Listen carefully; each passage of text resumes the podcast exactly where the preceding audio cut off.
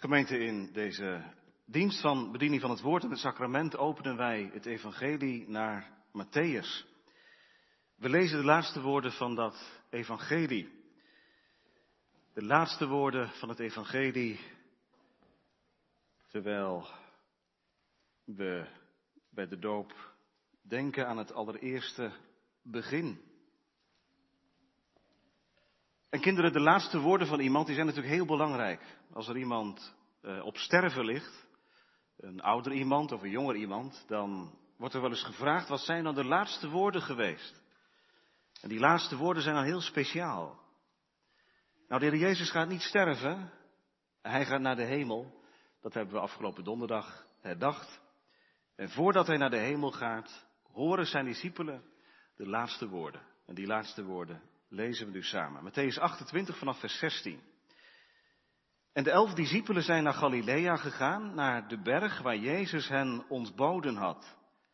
En toen zij hem zagen, aanbaden zij hem, maar sommigen twijfelden. En Jezus kwam naar hen toe, sprak met hen en zei, Mij is gegeven alle macht in hemel en op aarde. Ga dan heen onderwijs al de volken, en dopend in de naam van de Vader en van de Zoon en van de Heilige Geest, hun lerend alles wat ik u geboden heb in acht te nemen. En zie, ik ben met u al de dagen tot de voleinding van de wereld. Amen. Deze woorden zijn ook de tekst voor de preek straks. Boven de preek staat geschreven zicht op Gods perspectief. Dat wil de Heer Jezus, jullie, Klaas en Marianne, ons allen geven. Zicht op Gods perspectief. En vanuit de tekst zien we dan drie dingen. Allereerst, dat zicht is allesomvattend. Mij is gegeven, vers 18, alle macht in hemel en op aarde. Alles omvattend. In de tweede plaats, het is alles bepalend. Vers 19, ga dan heen, onderwijs al de volken en dopend, hun lerend alles wat ik u geboden heb in acht te nemen. En het derde, dat is alles beheersend, want vers 20 zegt, en zie, ik ben met u al de dagen. Dus kinderen, als jullie die woorden wat moeilijk vinden, dan zet je maar een streepje onder het woordje alles. Want het komt drie keer terug. Alles. En de doop en in de preek zal het gaan over Jezus die alles is. Als je dat nou onthoudt, al vergeet je heel veel. Als je die drie woordjes onthoudt, Jezus is alles, dan heb je de preek eigenlijk samengevat. Nou, voor de grotere mensen zal ik nog wel meer zeggen dan dat. Zicht op Gods perspectief, allereerst, dat is alles omvattend. Ja, gemeente, hier en thuis, daar staan ze dan. Wie? Nou ja, de elf, vers 16. Pijnlijk hè, want één is er niet bij. Maar de elf die er over zijn gebleven, die zijn er dan toch maar. Maar vraag niet hoe. Want hoe zijn ze gekomen? En de elf discipelen? Ze zijn naar Galilea gegaan, jawel. Maar denkt u niet met lood in de schoenen? We lezen het alsof het de vanzelfsprekendste zaak van de wereld is, hè? Dat die discipelen naar Galilea zijn gegaan, naar de berg waar Jezus hen ontboden had. En inderdaad, dat had de Heer Jezus ook gezegd. Ga naar Galilea, ga naar de berg en daar zult u mij zien. Maar dat is niet vanzelfsprekend. Want de discipelen, gemeenten, zijn als schapen geweest, die de herder uit het oog zijn verloren. En zij, Jezus verlatende, zijn allemaal gevlucht. Dat is de realiteit. Waar komen ze vandaan, deze mensen? Uit de benauwde, beklemmende sfeer van hun huizen. Vol met vrees en angst. Het is allemaal voorbij. Jezus is gestorven. Einde verhaal. Ze zijn gedesillusioneerd, gedesoriënteerd. Hoe moet het verder? En in die werkelijkheid hebben de vrouwen tegen de discipelen gezegd, ga naar Galilea, ga naar die berg. En ze zijn gekomen. Jawel. Maar uit vers 18 lees ik af dat dat allemaal helemaal niet vanzelf spreekt. Kijk maar, toen zij hem zagen, aanbaden zij hem, maar sommigen twijfelden. Wat had je verwacht? Dat die elf discipelen daar zelfverzekerd naartoe zouden gaan? Fijn, we kunnen de Heer Jezus weer zien. Hem die wij gevolgd zijn. Nou, vergeet het maar. Als ze bij in Galilea op de berg zijn, dan vallen ze plat op de grond. Dat betekent het woordje aanbidden. Ze gaan door de knieën. En sommigen twijfelden. Wat is dat, twijfelen? Dat is niet de twijfel van het ongeloof geweest, maar dat is de twijfel van het niet meer kunnen bevatten. Het door elkaar heen gehusteld zijn van allerlei ideeën. Ik gebruik in het gebed hè, het, het beeld van, het, van, van de ruit die, die heel wazig geworden is. Soms heb je dat als je auto rijdt en dat is heel gevaarlijk ook, hè, als je met beslagen ruiten gaat autorijden. Je denkt dat je alles ziet, maar vergeet het maar. Je ziet maar heel vaag. Het zicht is belemmerd. Nou, de discipelen zijn er zo aan toe. Sommigen twijfelen. En als iemand vraagt vanmiddag, maar hoe kan het nou hè, dat die discipelen naar die berg zijn gegaan en dat als ze hem zien, dat ze hem gaan aanbidden. Ik bedoel, die mensen hebben nogal wat op hun geweten. Dit zijn mannen met littekens, met wonden. Ze hebben Jezus verlaten en hier vallen ze voor hem op de grond. Ja. Maar dat is nou precies de beleidenis. Heren, tot wie zullen wij anders heen gaan? U hebt het eeuwige leven. U hebt de woorden van het eeuwige leven. U bent het helemaal. Hoe gedesoriënteerd we ook zijn. Hoe wazig we het ook zien. Hoe door elkaar heen gehusseld het ook is.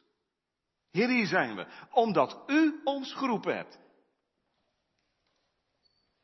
Daar stonden jullie net. 2000 jaar later. Hoe stonden jullie daar? Waar zijn jullie vandaan gekomen? Uit jullie huis. Zien jullie het altijd scherp? Zien jullie het altijd voor je? Hoe het moet, hoe het gaat? En laten we niet alleen met de doopouders houden. Er zitten meer ouders. Hoe gaat het? Met de opvoeding, met jullie zelf? Is er altijd de focus op de Heer Jezus? Gaat de navolging vanzelf? Gaat het allemaal zo'n gangetje? Gaat het eigenlijk soepeltjes? Of, of merk je ook wel dat het schuurt, dat het allemaal niet vanzelf gaat? Dat er ook heel veel tegen is in jezelf? En dat je je misschien nog wel schaamt, hè? Wat heb ik ervan terechtgebracht? Ik heb ook ja gezegd. Ja, ik zal mijn kind onderwijzen en laten onderwijzen. Maar lieve mensen, ik heb al zoveel werk aan mezelf. Laat staan dat ik mijn kinderen het goede voorbeeld geef. Nou, je kunt zomaar met beslagen vensters in de kerk zitten. En dat doopformulier en die doopplechtigheid kan zomaar iets bovenroepen in je van ja, hoe is het gegaan? En toch kwamen jullie.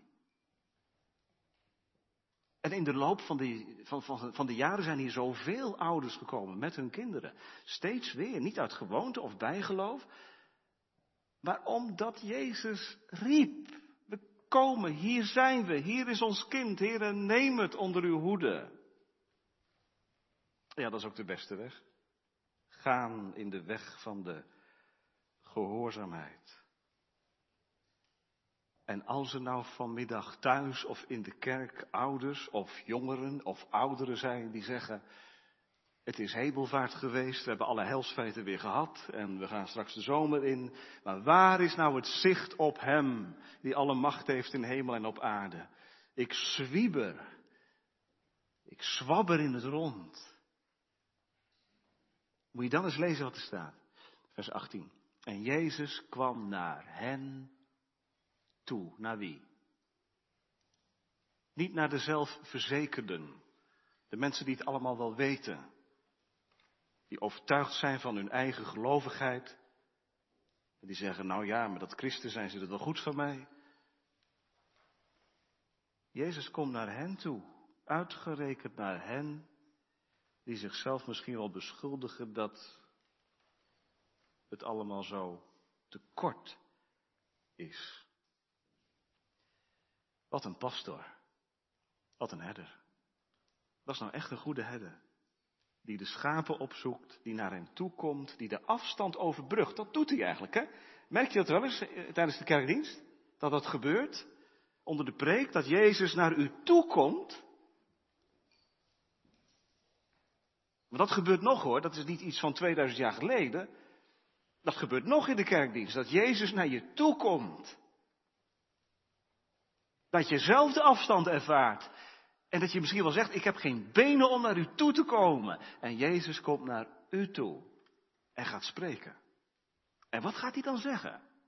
Nou, dan mag je je hart aan ophalen, klaar zijn Janne, vanmiddag. Ik zal straks bij het tweede punt uitleggen wat de opdracht is voor jullie. Maar voordat het gaat over de opdracht, dat is heel bemoedigend, krijg je eerst een belofte mee. Mij is gegeven alle macht in hemel en op aarde. Dit is een cruciaal moment voor de discipelen. Ze worden straks uitgezonden de wereld in. Jezus zal naar zijn vader gaan. De discipelen blijven achter en zij moeten op missie, op uitzending. Maar voordat het zover is, eerst vers 18. Mij is gegeven alle macht. Wat is dat? Ik kijk even naar de kinderen vanmiddag en ik vraag jullie even naar mijn hand te kijken. Wat doe ik met mijn hand? Ik maak een vuist. Wat is macht? Wij denken vaak dat dit macht is, hè? Als je een vuist maakt, of als je een grote mond hebt. Nou, op het schoolplein slaan, want dan ben je de machtigste. Als je iemand van je af kunt slaan. Bij de grote mensen werkt het soms net zo. Die doen het alleen iets subtieler, niet met de vuisten, maar soms met de mond.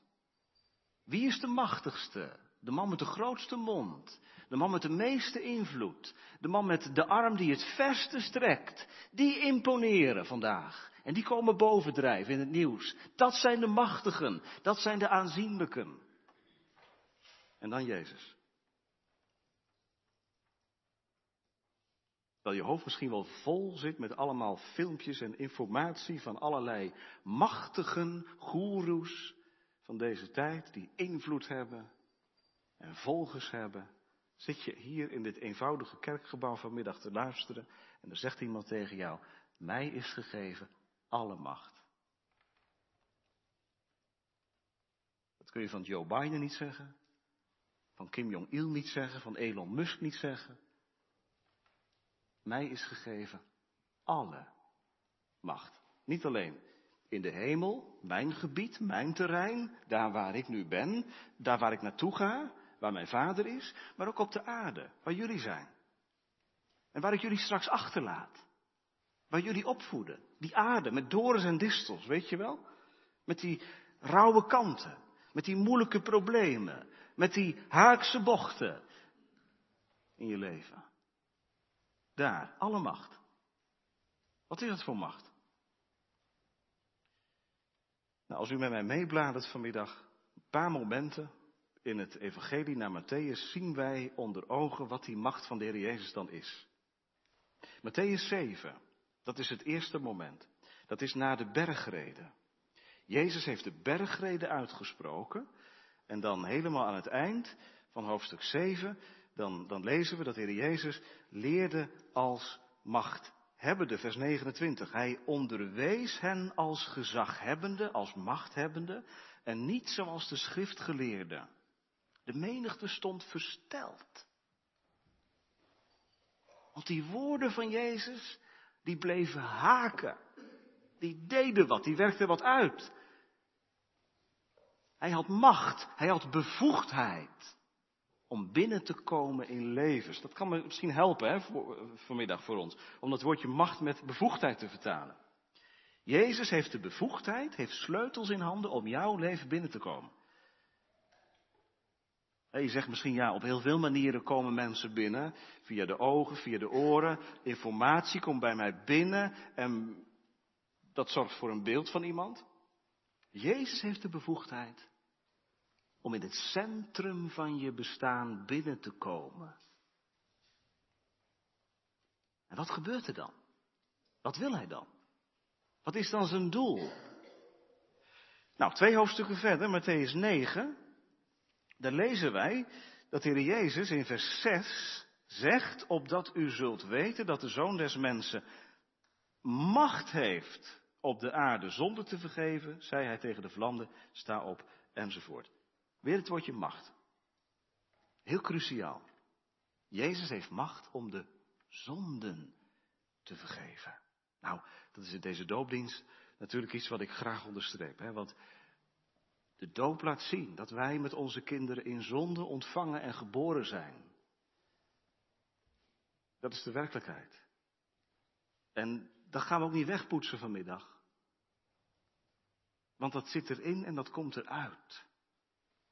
En weet je, het evangelie is niet een of ander sausje dat je zegt van nou, we zijn toch nog wel aardig goed. Er zitten goede, het is net een appel met rotte plekken, maar er zitten ook goede plekken in.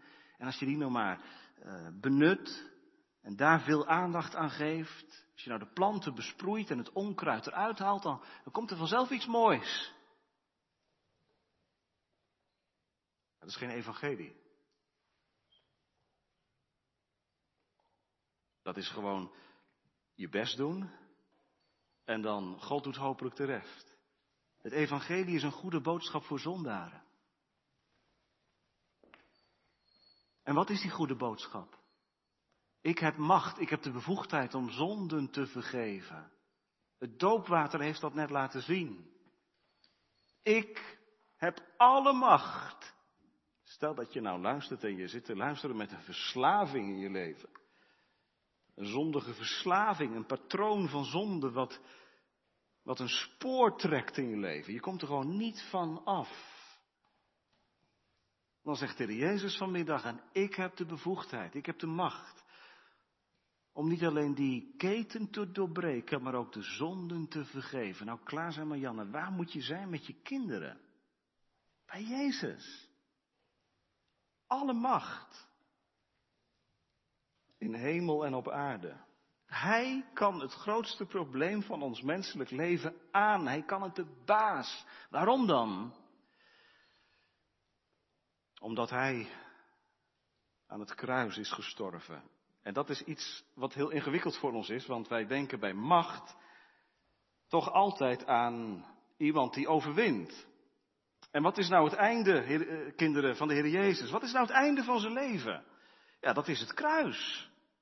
Hij sterft als een machteloze, als een weerloze. Waar is nu zijn macht? Hij laat zich afdanken als een stuk oud vuil. Inderdaad, je zegt het goed. Hij laat zich afdanken, want hij heeft de macht het leven af te leggen. Opnieuw dat woordje macht.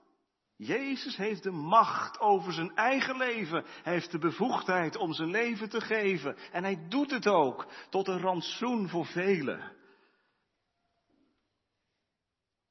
Wat is dat heerlijk om te weten. Jezus realiseert zijn macht niet op de wijze van deze wereld. Door zijn invloed te vergroten. Op een manier die niet zo kosher is. Dat gebeurt natuurlijk vandaag de dag wel. Als je invloed wilt uitoefenen, ja, dan doe je dat toch ook wel snel op een manier die niet helemaal klopt. Sneaky. Jezus doet het op een rechte wijze.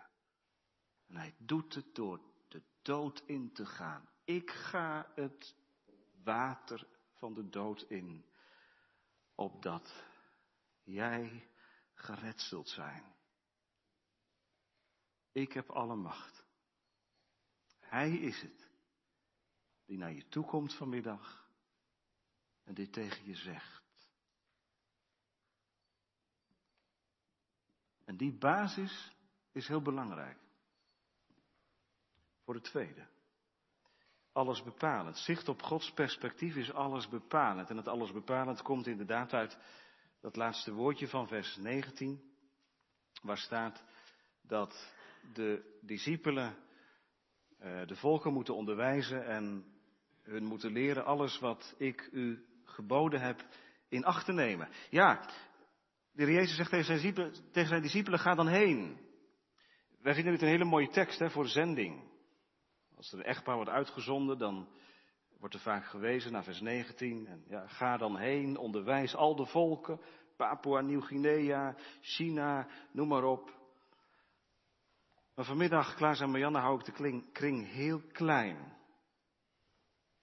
Het gezin. Want weet je, jullie zijn een gezondene. Al ga je niet de zending in, je bent een gezondene. Iedere vader, iedere moeder, iedere christelijke ouder is een gezondene. En hoort vanmiddag, ga dan heen. Waarheen? Gewoon naar je huis. Straks ga je naar huis met een gedoopt kind. En wat is dan je taak?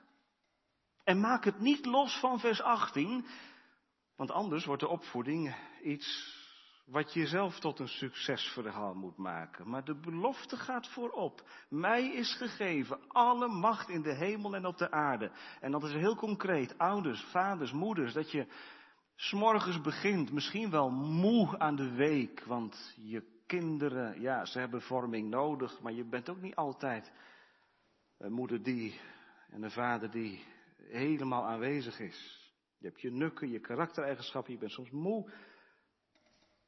Hoe begin je nou de dag? Niet met ga dan heen. Niet met de opdracht, maar met de belofte. Here, u is gegeven. Het staat er. En daarom ga ik heen. Kijk, wij maken er altijd een heel mooi verhaal van, hè, van die discipelen die dan de wereld ingaan. Maar bedenk even dat deze elf discipelen bevende mannetjes waren. Het waren geen geweldenaars. Het waren mensen die geen cursus hadden gehad om te evangeliseren. Ze worden er eenvoudigweg voorgezet. Net zoals jullie er voorgezet werden toen je vader en moeder werd. Daar kun je niet voor leren, dat ben je. Het is maar goed dat je niet alles in één dag hoeft te leren en dat de kinderen langzaam maar zeker ouder worden. Ga dan heen. Onderwijs. Wat betekent dat? Onderwijzen, wij denken dan heel snel aan hoofdzaken. Zaken van je hoofd. Je moet dingen gaan vertellen tegen je kinderen. Je moet ze waarschuwen. Je moet ze positief stimuleren. Je moet praten met ze. En dat zit er zeker in. Maar het woordje onderwijzen is denk ik nog helderder als je, er, als je het iets anders vertaalt. Tot discipel maken. Dat staat er eigenlijk. Dat is het hoofdwerkwoord van vers 19. Maak tot mijn discipelen. Dat is de opdracht van de, van de discipelen. Ieder die ze tegenkomen, tot discipel maken. En wat is nou een discipel? Dat is geen marionetpop die precies doet wat iemand wil. Maar een discipel, dat is iemand die eigener beweging helemaal is ingewonnen voor iemand anders. Dat, dat, dat tref je in de wereld natuurlijk ook aan. Hè? Je hebt idolen, popsterren, eh, filmsterren die um, beïnvloeden. En je hebt mensen die zich gaan gedragen zoals die bekende personen. Ze gaan zich zo kleden, ze gaan zich zo gedragen, ze gebruiken de taalgebruik van bepaalde sterren. Ja, is dat echt? Nee, dat is niet echt. Dat is gewoon nadoen, dat is kopiëren. Dat is een identiteit zoeken. En die zoek je door naar iemand te kijken. Nou, er is niet zo vluchtig vandaag als, als sterren, want de ene ster die vandaag schittert, uh, kan morgen vallen. En dan is er weer een andere ster, die schittert aan het firmament. Dus ja, dat is heel wispelturig. Maak tot mijn discipelen. Weet je wat dat betekent? Nou, laat ik maar heel eenvoudig zeggen dat Ralf ontdekt bij jullie als vader en moeder dat er één naam boven alles uitgaat. Dat er één naam centraal staat in het gezin. En dat zijn werk ook confronteert met je dagelijkse realiteit. Dat het leven van zijn offer betekent dat je keuzes maakt, dingen niet doet en dingen wel doet. Maar dat het altijd vanuit de kern gedacht wordt. Niet, we doen het omdat iedereen het zo doet. Of we doen het omdat bepaalde mensen dat gedaan hebben. Maar we doen het omdat de Heer Jezus het van ons vraagt. Omdat Hij ons hart heeft. Je kunt hele orthodoxe kinderen kweken door te vertellen wat wel en wat niet mag. Maar daarmee zijn er nog geen kinderen die ook orthoprax zijn, die ook in de praktijk op de rechte manier, op de juiste manier leven. Nou ja, zegt iemand onderwijzen tot discipelen maken, dan moeten de kinderen toch wat ouder zijn. Dus kunnen we nu nog even rustig aan doen. Nee, dat begint nu al. Je, je zingt met Ralf, denk ik wel. Je zingt als je naar bed gaat, je zingt als je hem eruit haalt misschien wel. En wat zing je dan? Nou, ik heb het niet gevraagd, maar ik kan me zo voorstellen dat je ook op bekende kinderliederen zingt. Als juf kan ik me dat helemaal voorstellen. Uh, liederen, psalmen. Waarom doe je dat? Op den duur wordt dat heel vertrouwd. Je geeft daarmee iets aan vorming mee, al heel vroeg. En dan, als ze op je schoot kunnen zitten, dan kop je boekjes. En dan ga je verhalen voorlezen uit de kinderbijbel. Hele eenvoudige verhalen. We denken, ja, wat stelt dat nou voor? En je maakt ze vertrouwd met de werkelijkheid van God en van de Heer Jezus. En als ze nog iets ouder zijn, hè, dan zitten ze aan tafel en uh, dan doen ze mee. Ja, ze hebben natuurlijk ook momenten dat ze niet meedoen. Maar je houdt vol, als vader en als moeder, om, om te lezen uit de Bijbel en misschien een paar vragen over te stellen. Om te bidden, en je doet het ook voor. Nu gaan we bidden. En waarom gaan we dan bidden? Ja, dat hoort zo. Nee, dat hoort niet zo. Dat doen we omdat we beleiden dat ons leven in Zijn hand is. Dat doen we omdat er meer is tussen hemel en aarde dan alles wat wij zien. En het mooiste is natuurlijk als je kinderen vragen gaan stellen. Van die mooie, lastige vragen waarop je geen antwoord hebt. Dat is het mooiste. Kritische vragen. Is dat mooi, zegt iemand? Ja, want het haalt jou uit het evenwicht. En dat is heel goed. Want jij gaat nadenken over de dingen die jij doet. Waarom doe je die eigenlijk? Waarom gaan we naar de kerk? Nou, beantwoord maar. Waarom gaan we eigenlijk naar de kerk? Waarom lezen we uit de Bijbel? Waarom moet iedere dag de Bijbel open? Wie heeft alles gemaakt? Enzovoort. Enzovoort. Maak tot mijn discipelen. Ja, dat is natuurlijk een opdracht die nooit stopt. Hè. Dat gaat maar door en dat gaat maar door. Vormen, dat is een traject. Zonder eindpunt. En er komt een moment, en er zitten ook grootouders in de kerk, die dat heel goed weten, dat je je kinderen ook los moet laten. Dat het gewoon voorbij is, die vorming. En dat ze zichzelf verder vormen. En ja, daar kun je heel veel zorgen over hebben, daar kun je heel blij mee zijn. Dan blijven gevouwen handen over en een open hart. Ze weten, bij opa en oma kan ik terecht. Ze luisteren naar me. Waarom zou je dit doen? Waarom zou je dit op je nemen? Waarom zou je niet gewoon het gewoon laten gebeuren, de opvoeding? Als ze maar gelukkig zijn, toch? Ze een beetje mee kunnen komen, mooie studie, mooie baan. Nou. Ze maar gezond zijn, dominee, dat is het belangrijkste. Is dat zo? Zou het echt zo zijn? Is dat echt het belangrijkste? Ga dan heen, onderwijs al de volken. Vorm je kinderen tot mijn discipelen. Maar dominee, u hebt nogal wat idealen. Wat een hoge lat moeten wij kinderen gaan vormen tot discipelen. En waarom zouden we dat dan doen? Nou, nu ga ik even naar de doop. Dat staat er ook bij, hè? De discipelen, die moesten de wereld in. De volken onderwijzen, en dat waren natuurlijk volwassenen. En als onderstreping werden ze gedoopt. De doop volgde op het onderwijs. Nu draaien we het om. Vandaag draaien we het om. Wij dopen de kinderen. En daarmee morren we niet aan het onderwijs van Jezus. Maar we zeggen eigenlijk, u gaat voorop. En het onderwijs, dat vindt plaats op basis van wat u belooft. Ralf is gedoopt. En wat is gedoopt? Nou, kijk even mee. Hij is gedoopt in. Dat betekent hij is ondergedompeld in. Zoals kinderen een kledingstuk ondergedompeld wordt in een emmer met rode vloeistof. Dat betekent dat die kleding helemaal doortrokken is van die rode vloeistof. Dat is de doop. Het gaat er niet meer af. Je bent voorgoed aan God verbonden.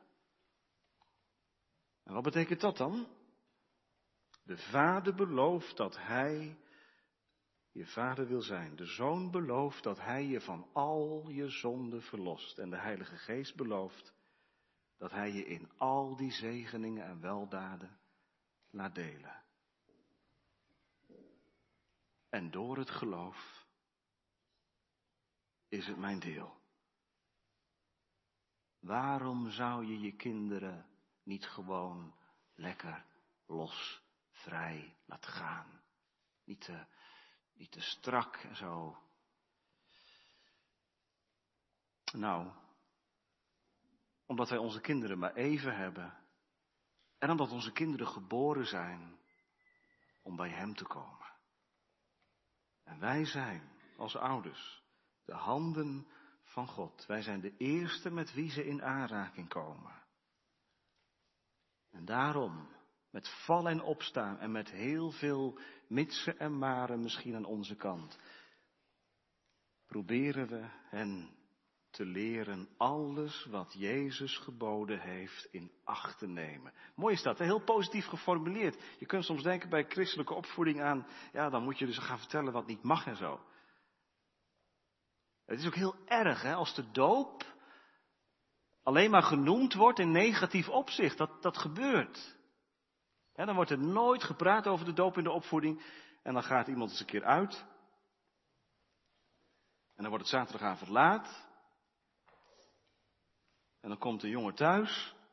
En dan zegt zijn vader, maar je bent gedoopt. Je bent met een gedoopt voorhoofd daar en daar naartoe gegaan. Wat erg. Nou, ik zeg niet dat je dat nooit mag zeggen, maar als je 16 jaar nooit iets over de doop gezegd hebt, en dan op 16-jarige leeftijd dit zegt over de doop, nou, dat is wel heel erg. Moet eens kijken hoe positief het hier staat. De doop wordt verbonden aan onderwijs. En het onderwijs is positief. Leer alles wat ik u geboden heb in acht te nemen. Dat is veel. Ja, dat vraagt dus van jullie, Klaas en Marianne.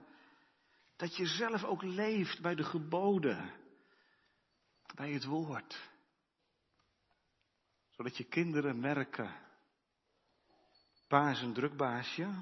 En mijn moeder heeft ook genoeg te doen. Maar ik merk dat er iemand op nummer 1 staat. En dat is de Heer Jezus. Ik merk het aan hoe ze met elkaar omgaan in het huwelijk, aan hoe ze in de opvoeding mij proberen te vormen. Ook dat ze toegeven dat ze soms fout zitten en dat ze fouten maken. Wat een opdracht. Alles bepalend. Van baby tot puber. Als ik nu amen zou zeggen, dan zou je denk ik met een heel eh, moedeloos gevoel naar huis gaan. Want wie haalt de maat dan? Jezus eindigt niet met de opdracht. Hij eindigt met nog een belofte. Dat is het laatste. En hij bedoelt opnieuw jullie zicht te scherpen op Gods perspectief. Ja, die taak is er, onderwijzen. Maar luister, hem is gegeven alle macht. En zie, ik ben met u al de dagen. Misschien neem je je voor, hè, na vanmiddag. Morgen ga ik er weer voor. Maar ja, dinsdag dan. En aan het eind van de week dan, dan ben je moe. Dan komen je kinderen thuis. Uit school. En ze kunnen soms het slechtste in je naar boven halen. Als je zagrijnig bent en nukkig bent.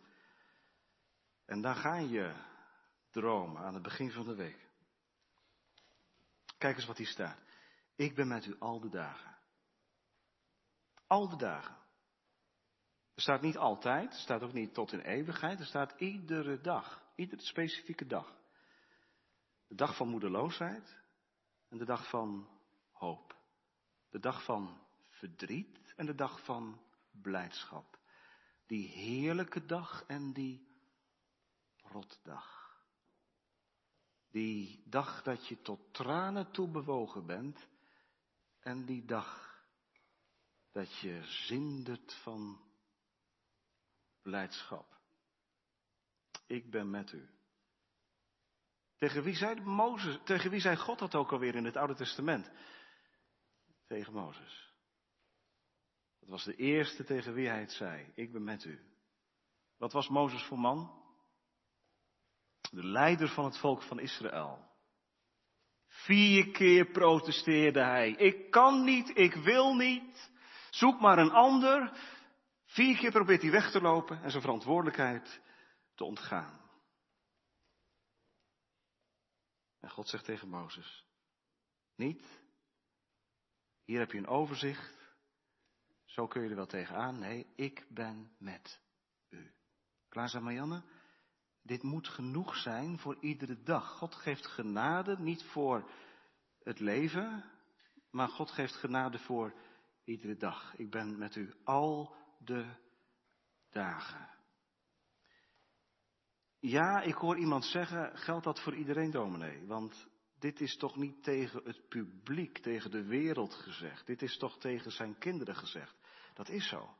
Dat is zo. Dit wordt tegen zijn volgelingen gezegd.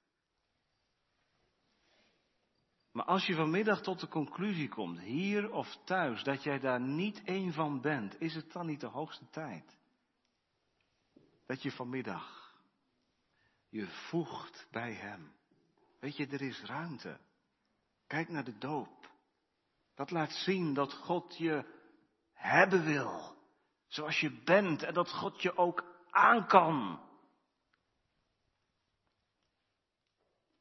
Al zou je vanmiddag tot de conclusie komen dat, uh, dat je leven tot nu toe geen leven is waar God blij van wordt, dan kan deze middag het keerpunt zijn. Zodat hij ook tegen jou zegt, ik ben met u, ik ben niet meer tegen je, ik ben voor je. Al de dagen. Tot de voleinding van de wereld. Nou, wat moet je nog meer hebben? En de toekomst dan? Er zijn zoveel tegenkrachten. Hoe zal het zijn als de kinderen tien of twintig zijn?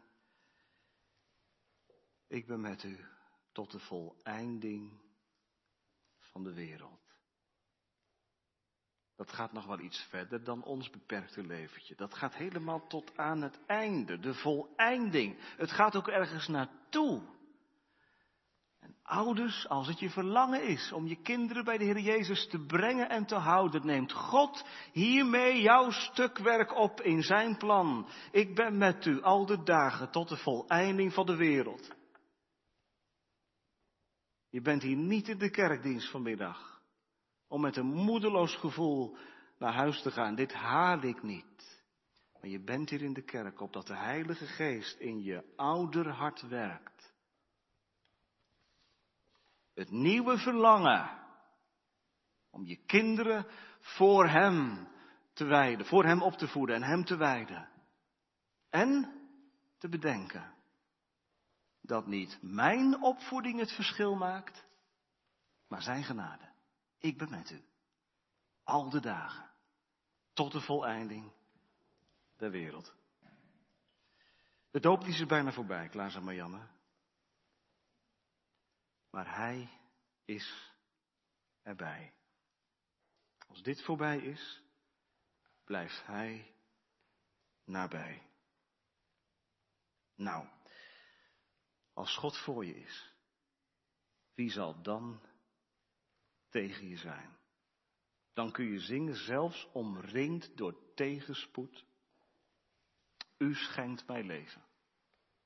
En dan kun je zelf zeggen, al is het dat de tegenkrachten van de boze groot en heftig zijn, er gebeurt heel veel in mijn gezin, in mijn leven, is het dat mijn vijandsgramschap brandt, uw rechterhand zal redding geven.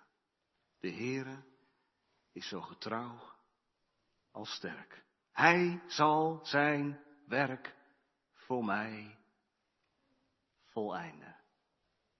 Klaas en Marianne, onder de hoede van Hem mogen jullie gaan. Zicht op Gods perspectief. Geeft hoop. Houdt de gang erin. En doet beseffen, het gaat heen naar de grote dag van de Heer Jezus Christus. En wat zou het geweldig zijn als we allemaal met onze kinderen daar mogen zijn. Bij Hem. Verlost van onszelf en van alles wat ons hier nog tegenhoudt.